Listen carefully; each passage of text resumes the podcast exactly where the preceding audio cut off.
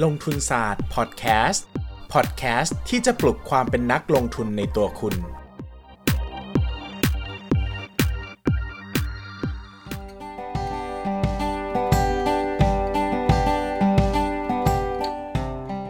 สวัสดีครับ ยินดีต้อนรับเข้าสู่รายการลงทุนศาสตร์พอดแคสต์รายการที่จะชวนทุกคนมาพัฒนาความรู้ด้านการเงินและการลงทุนไปด้วยกัน วันนี้นะครับ ผมอยากจะชวนทุกคนมาพูดคุยกันในหัวข้อที่ เป็นอีกหัวข้อหนึ่งที่ผมได้ได้ถูกถาม แล้วก็ได้ถูกชวนพูดคุยหรือว่าเสวนาในงานสัมมนาต่างๆ งานบรรยายนะครับ หลายครั้งเนี่ยก็จะมีคนมาปรึกษาด้วยนะครับ ซึ่งรวมไปถึงการพูดคุยกับเพื่อนๆนักลงทุนของผมเองด้วยนะครับ ก็ เป็นหัวข้อที่คิดว่าน่าจะได้ประโยชน์ แต่ต้อง disclaimer ก่อนว่าวันนี้เนี่ยเป็นมุมมองส่วนตัวล้วนๆเลยนะครับ คือมันเป็นมุมมองการลงทุนของผมนะครับ ดังนั้นเนี่ยใครจะนำไปปรับใช้อย่างไรก็อย่าลืมที่จะมองภาพรวมหรือว่าความเหมาะสมของตัวเองกันด้วยนะครับ หัวข้อที่จะชวนคุยกันในวันนี้นะครับ ก็เป็นเรื่องของ กลยุทธ์การลงทุนในปี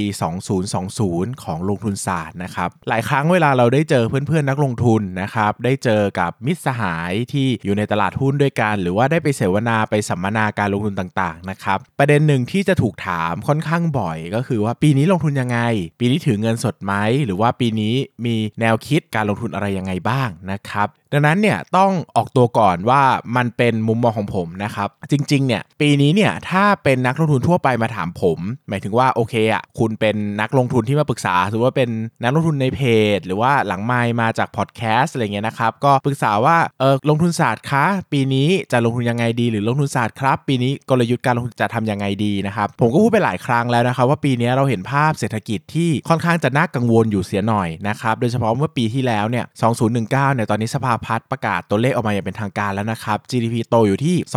2.4%ซึ่งถือว่าค่อนข้างน้อยนะครับถ้าเทียบกับประมาณการ แล้วก็ถ้าเทียบกับตัวเลขปีก่อนๆก็ถือว่าเป็น GDP ที่โตต่ำสุดในรอบ 5 ปีที่ผ่านมานะครับดังนั้นมุมมองที่เราเห็นเนี่ยเราเห็นความไม่มั่นคงของเศรษฐกิจนะครับปีนี้เนี่ยเรามีเรื่องหนักๆหลายเรื่อง แต่เรื่องที่ผมว่าหนักที่สุดตอนนี้คือโคโรนาไวรัสนะครับหรือโควิด -19 อันนี้ได้ชื่ออย่างเป็นทางการแล้วนะครับ เพราะว่ามันเป็นทั้งปัจจัยภายในแล้วก็ภายนอกที่หนักหนาพอสมควรนะครับปัจจัยภายในเราเจอเรื่องของนักท่องเที่ยวที่ไม่มาเที่ยวนะครับปีนี้เนี่ยใครทำธุรกิจ ที่เกี่ยวข้องกับท่องเที่ยวจะรู้เลยว่าหน้าไฮปีนี้ไม่ไฮเลยนะครับด้วยส่วนตัวเนี่ยผมทำธุรกิจส่วนตัวด้วยนะครับก็ทำธุรกิจครอบครัว ซึ่งเกี่ยวกับท่องเที่ยวประมาณหนึ่งนะครับก็จะรู้เลยว่ารายได้หรือว่ายอดขายในช่วงของไฮซีซันปีนี้เนี่ยไม่มาเลยนะครับเงียบมากก็เป็นเป็นปัญหาที่น่าปวดหัวอีกปีหนึ่งเพราะว่าปีที่แล้วก็ก็เงียบนะครับปีนี้ก็ยังเงียบอีกคือปีที่แล้วมันก็เราก็คาดว่าน่าจะเป็นแค่ปีเดียวเนอะปีนี้ก็มาซ้ำมันก็มีเรื่องโควิดมาอีกมันก็ทำให้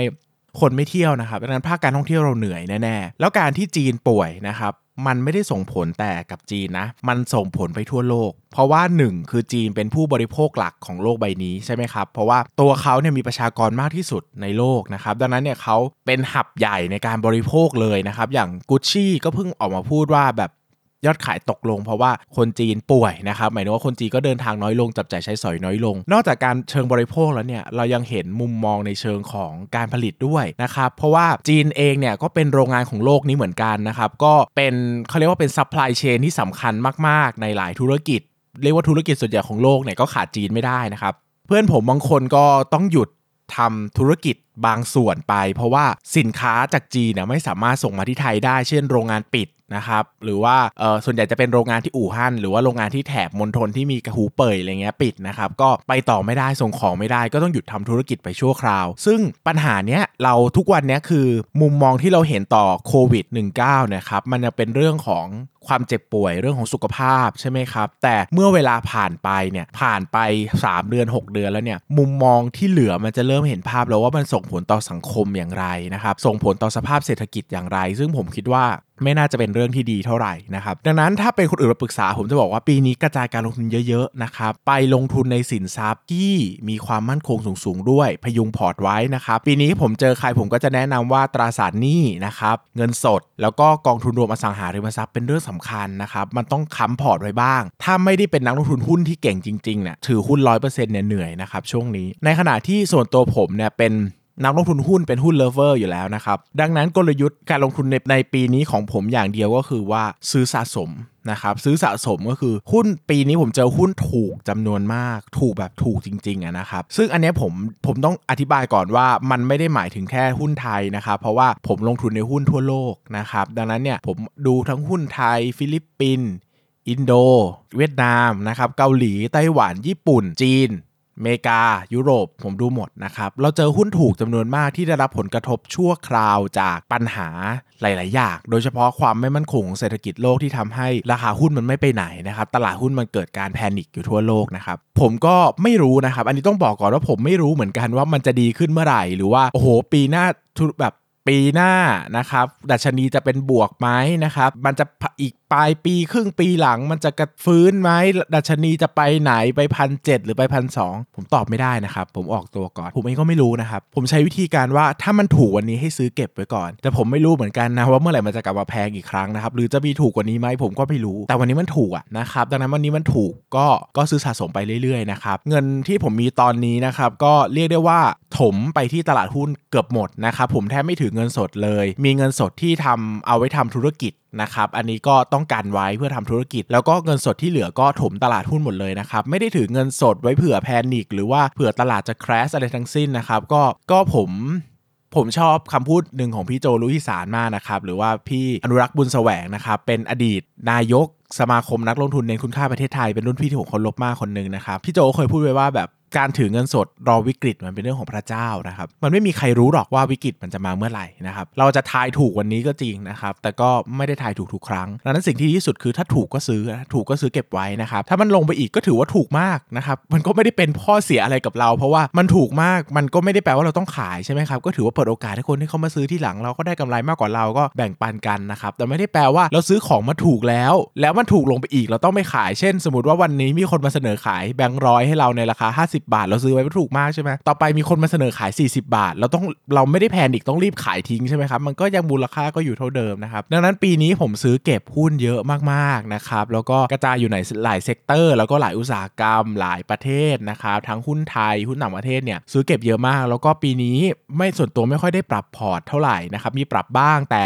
ไม่เยอะนะครับเพราะว่า หุ้นมันถูกหมดเลยนะครับ เราไม่อยากจะขายหุ้นตอนที่มันถูกเกินไป แล้วก็เน้นว่าทำงานหาเงินเยอะๆนะครับ แล้วก็เติมเงินเข้าไปนะครับ ก็พยายามจะซื้อหุ้นใหม่ ๆ ที่ดูมีภาพลักษณ์ธุรกิจที่ดีนะครับ ยังมีการเติบโตที่ดี ผมให้ค่ากับการเติบโตในช่วง 2-3 ปีข้างหน้าค่อนข้างเยอะนะครับ เพราะว่าถ้าตลาดหุ้นฟื้น ถ้าเศรษฐกิจฟื้นนะครับ หุ้นที่มันเติบโตดีๆเนี่ยจะถูกสปอตไลท์ฉายจับ เป็นหลักนะครับมันจะกระตุ้นให้ราคาในกลับมาเร็ว ในขณะที่หุ้นบางตัวถึงแม้ว่าจะถูกเหมือนกัน แต่ถ้ากำไรมาเติบโตไม่ดีนะครับ คนก็จะไม่ค่อยให้ความสำคัญเท่ากับหุ้นที่กำไรเติบโตดีกว่าเข้าใจไหมครับ เพราะว่ามันก็เซ็กซี่กว่าน่าสนใจกว่านะครับดังนั้นผมก็เลยทุ่มเทไปกับหุ้นที่มีอัตราการเติบโตของกำไรที่ยังน่าสนใจแล้วก็น่าเชื่อถืออยู่นะครับแล้วก็พยายามกระจายไปหลาย sector ผมพูดไปหลายครั้งว่าโคโรนาไวรัสเนี่ยเป็นโอกาสหนึ่งที่ทำให้เราได้ลงทุนนะครับดังนั้นเนี่ยใครที่มี cash flow นะครับหมายถึงว่ายังทำธุรกิจยังทำธุรกิจหรือว่ายังทำงานประจำอยู่ยังมี active income นะครับก็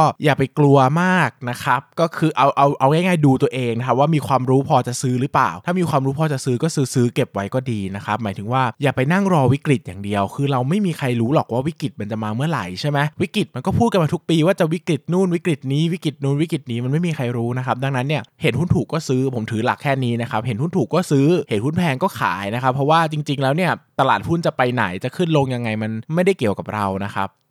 ซึ่งผมคิดว่าเป็นกลยุทธ์ที่ผมชอบมากในปีนี้ก็คือมีเงินก็ถมถมเข้าไปนะครับ ผมชอบมากกว่าปีที่หุ้นมันแพงๆอีกนะปีหุ้นที่ปีที่หุ้นมันแพงๆมันต้องคิดเยอะไง เพราะว่าอุ้ยแพงไปเปล่าวะ จะซื้อดีไหมอะไรอย่างงี้ใช่ไหมครับ แต่ถ้าหุ้นมันถูกมันก็แบเบอร์อะว่ามันถูก แต่คือซื้อถูกวันนี้ไม่รู้ว่าจะแพงเมื่อไหร่นะ แต่ผมสบายใจมากกว่าที่จะได้ซื้อว่าผมรู้สึกว่าเฮ้ยมันคุ้มค่าจะลงทุนอะนะในระยะยาว แต่ถ้าหุ้นมันแพงมาตลอดเงี้ยมันก็ซื้อมันก็คิดหนักเหมือนกันว่าเออเราซื้อจะกำไรเปล่าวะจะรอดไหมวะอะไรอย่างเงี้ยนะครับก็อันนี้ก็เป็นมุมมองของผมในปีนี้ละกันสำหรับใครที่ถามกันเข้ามาว่า เฮ้ย ปีนี้พี่ลงทุนยังไงนะครับ พี่มีมุมมองการลงทุนยังไง เอาแบบตัวพี่เองนะครับ ก็ตอบอย่างนี้แล้วกันครับว่ามีเงินเท่าไหร่ก็ซื้อหุ้นเท่านั้นนะครับ เพราะมันถูกอะก็ซื้อซื้อเก็บเก็บไว้ก่อนนะครับ ไว้ตลาดมันขึ้นแต่ชนีมันกระเตื้องเดี๋ยวเราค่อยมาตัดสินใจทีว่าจะขายเมื่อไหร่นะครับ วันนี้ก็น่าจะเห็นภาพรวม แล้วก็ไม่อยากให้วิตกกังวลจนมากเกินไปนะครับ ถึงแม้ว่าภาพรวมเศรษฐกิจภาพรวมอะไรมันจะไม่ดี อันนี้เข้าใจแต่ก็ แต่ก็ถ้ายังเชื่อมั่นในตลาดหุ้นนะครับ วันหนึ่งก็กลับมาแหละอาจจะช้าหน่อยเร็วหน่อยก็ปล่อยให้เป็นเรื่องของอนาคตไม่มีใครรู้อนาคตจริง ๆ เราก็ทำวันนี้ให้ดีที่สุด ผมว่าก็น่าจะเพียงพอที่สุดแล้วนะครับ สำหรับวันนี้นะครับก็ขอบคุณมากเลยนะครับคำถามช่วงหลังไม่ค่อยได้ตอบเท่าไหร่เพราะว่าถามกันมาเป็นประเด็นที่เอามาเล่าเป็นพอดแคสต์เลยเช่นหนูนี้ก็มาจากการตอบคำถามนะครับเดี๋ยวพอดแคสต์ตอนหน้า เราก็จะมาพูดในประเด็นที่มันเป็นเรื่องที่เล่าได้ทั้ง EP เหมือนกันดังนั้นเนี่ยปัญหาสั้นๆ มันไม่ค่อยมีให้ตอบแล้วแหละนะครับ ก็จะต่อกันไปยาวๆ ทั้ง episode เลย ชอบกดไลค์ ใช่กดแชร์นะครับ แล้วก็อย่าลืมกด subscribe ในช่อง podcast player ที่ท่านใช้ ครั้งหน้าจะกลับมาพบกันใหม่ด้วยเรื่องอะไร ก็อย่าลืมติดตามชมกันนะครับ สวัสดีครับ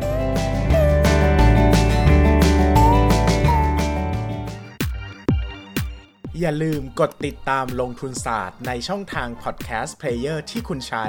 แล้วกลับมาปลุกความเป็นนักลงทุนกันใหม่ในลงทุนศาสตร์พอดแคสต์